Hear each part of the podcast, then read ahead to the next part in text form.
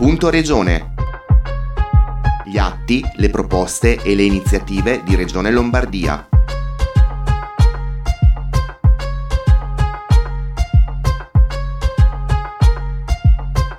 Bentornati ad un nuovo appuntamento con Punto Regione.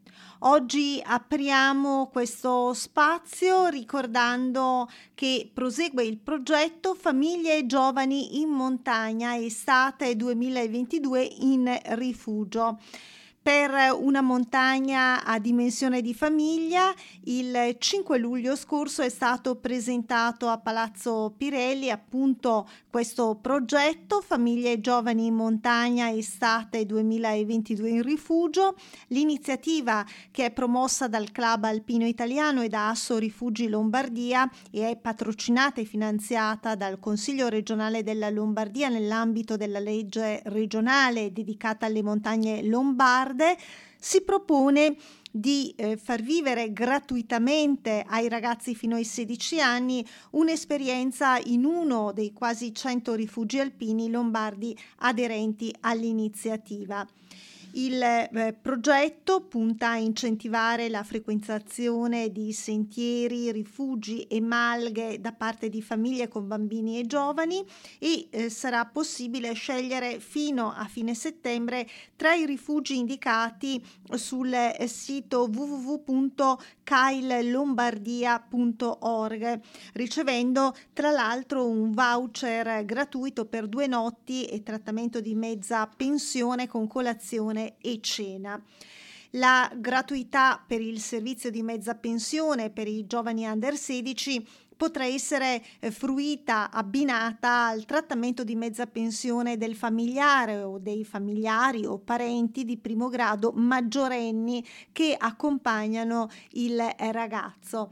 Le eh, famiglie che eh, desiderano partecipare a questo progetto dopo aver verificato la disponibilità telefonando direttamente al rifugio prescelto devono iscriversi e comunicare la prenotazione attraverso il sito del CAI Rai Lombardia e al link dedicato iscrizioni online.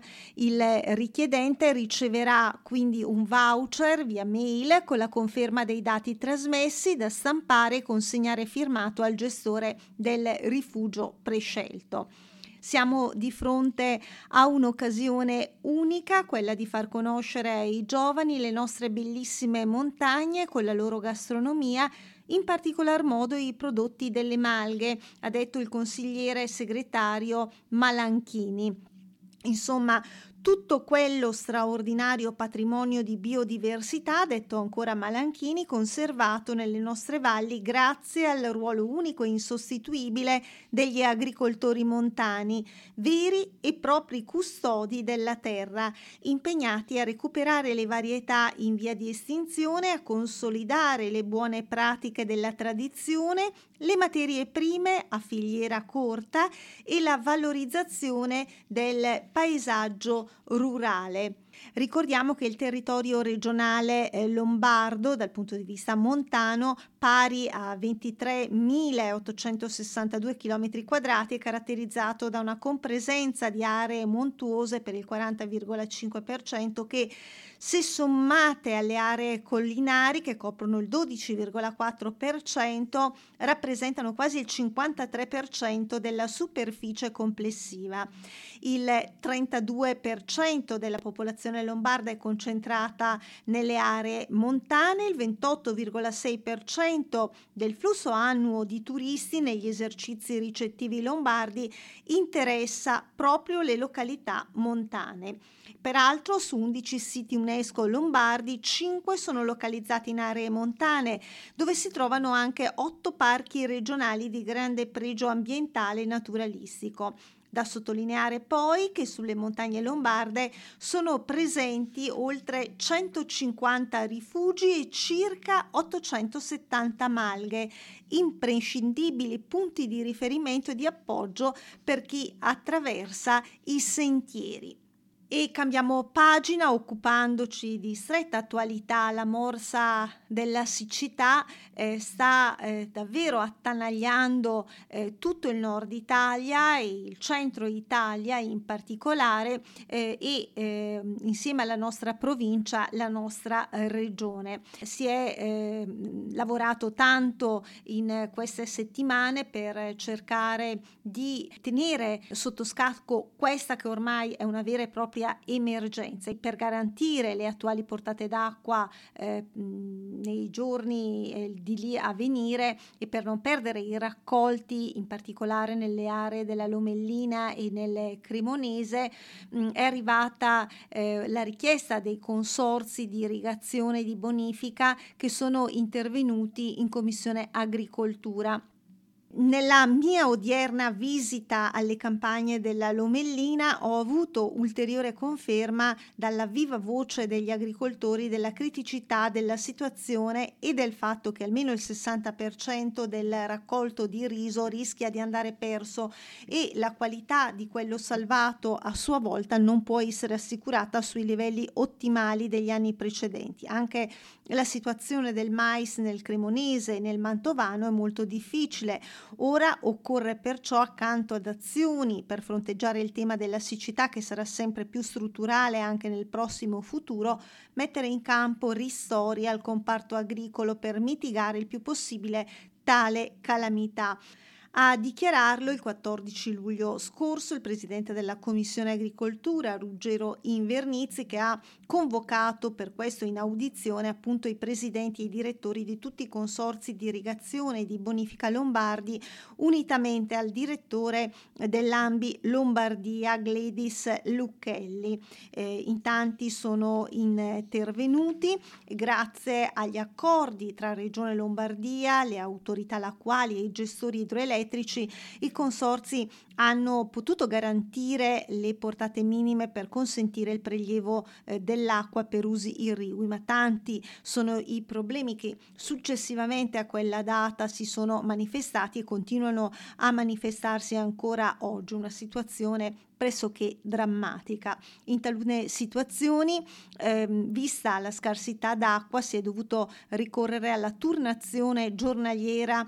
Eh, I laghi hanno però raggiunto il livello minimo consentito ehm, e il timore è che non sia più possibile assicurare le attuali portate già notevolmente ridotte ehm, quando appunto inizierà poi il taglio della prima semina eh, del mais. Si rischia quindi è stato sottolineato in quel momento di vanificare gli sforzi fatti per salvare almeno una parte del raccolto. Ecco, già allora si era manifestata forte preoccupazione eh, e di fatto queste preoccupazioni nel corso delle settimane, nel corso del mese di luglio si sono decisamente eh, acuite eh, e in molti casi i raccolti eh, sono andati persi. Per il futuro, eh, e questa è la raccomandazione che è arrivata dal direttore dell'AMBI, eh, Gladys Lucchelli, dovremo abituarci a inverni senza neve. Quest'anno nel bacino del Pone è caduta un miliardo di metri cubi in meno della media ed estati siccitose dignitose. Occorre quindi attivarsi subito in modo da non trovarsi impreparati l'anno prossimo. È necessario quindi autorizzare la realizzazione di nuovi pozzi e di opere di distribuzione, accelerare i lavori di impermeabilizzazione degli alvei dei canali e ancora, ha detto il direttore dell'AMBI, autorizzare la trasformazione delle cave dismesse in bacini di raccolta delle acque piovane e ancora accelerare le opere di efficientamento dei metodi irrigui e delle reti di distribuzione e cambiamo nuovamente pagina. Il 19 luglio scorso eh, si è dato il via alla quarta edizione di Parità Virtuosa che premia le best practice di welfare aziendale in Lombardia.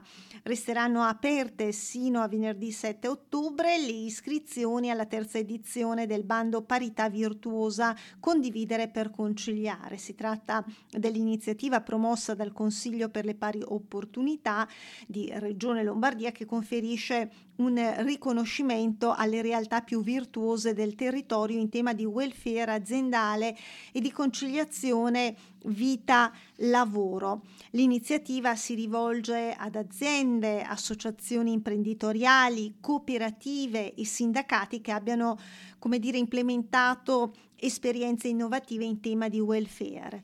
Per poter partecipare è necessario avere una sede aziendale nel territorio lombardo e compilare la scheda di adesione sul sito del Consiglio regionale al link conciliazione vita lavoro entro e non oltre venerdì 7 ottobre 2022.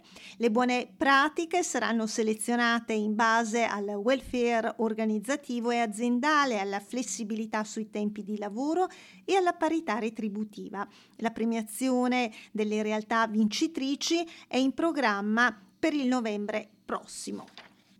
E concludiamo tornando in terra bresciana, obiettivo rilanciare l'aeroporto di Montichiari. A Palazzo Pirelli il 15 luglio scorso si è tenuto un convegno promosso dalla Commissione Territorio con tutti gli stakeholders locali.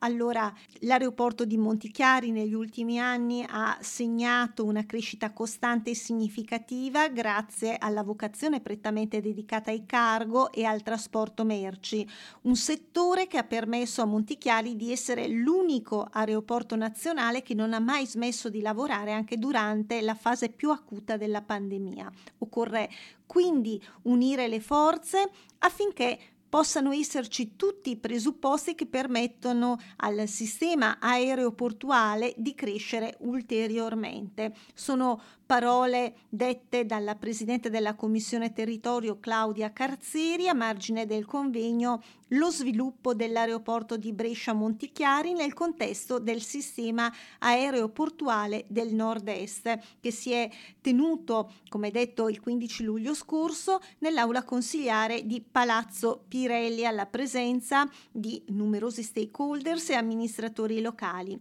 Obiettivo delineare lo sviluppo dello scalo nei prossimi anni anni, un incontro che ha contribuito a descrivere in modo puntuale e dettagliato la complessa mole di lavori e di attività aeroportuali che quotidianamente vengono effettuate al Gabriele D'Annunzio. Il convegno è stata anche l'occasione per analizzare i benefici e le eventuali problematiche legate al progettato ampliamento del sito aeroportuale sia sotto il profilo delle infrastrutture sia sotto quello ambientale, sia infine infine dal punto di vista delle ricadute sul tessuto imprenditoriale bresciano e sull'occupazione. L'aeroporto Gabriele D'Annunzio, lo ricordiamo, fa parte dei dieci bacini di traffico nazionali individuati dal Piano Nazionale Aeroporti con poco meno di 40.000 tonnellate movimentate nel 2021. Brescia ha mantenuto le performance del 2020, anno record contrassegnato dall'emergenza coronavirus. Rispetto al 2019 i dati evidenziano una crescita del 29%. Nel dettaglio, le merci via aerea hanno evidenziato una crescita maggiore dell'83% rispetto allo scorso anno, con oltre 14.500 tonnellate movimentate.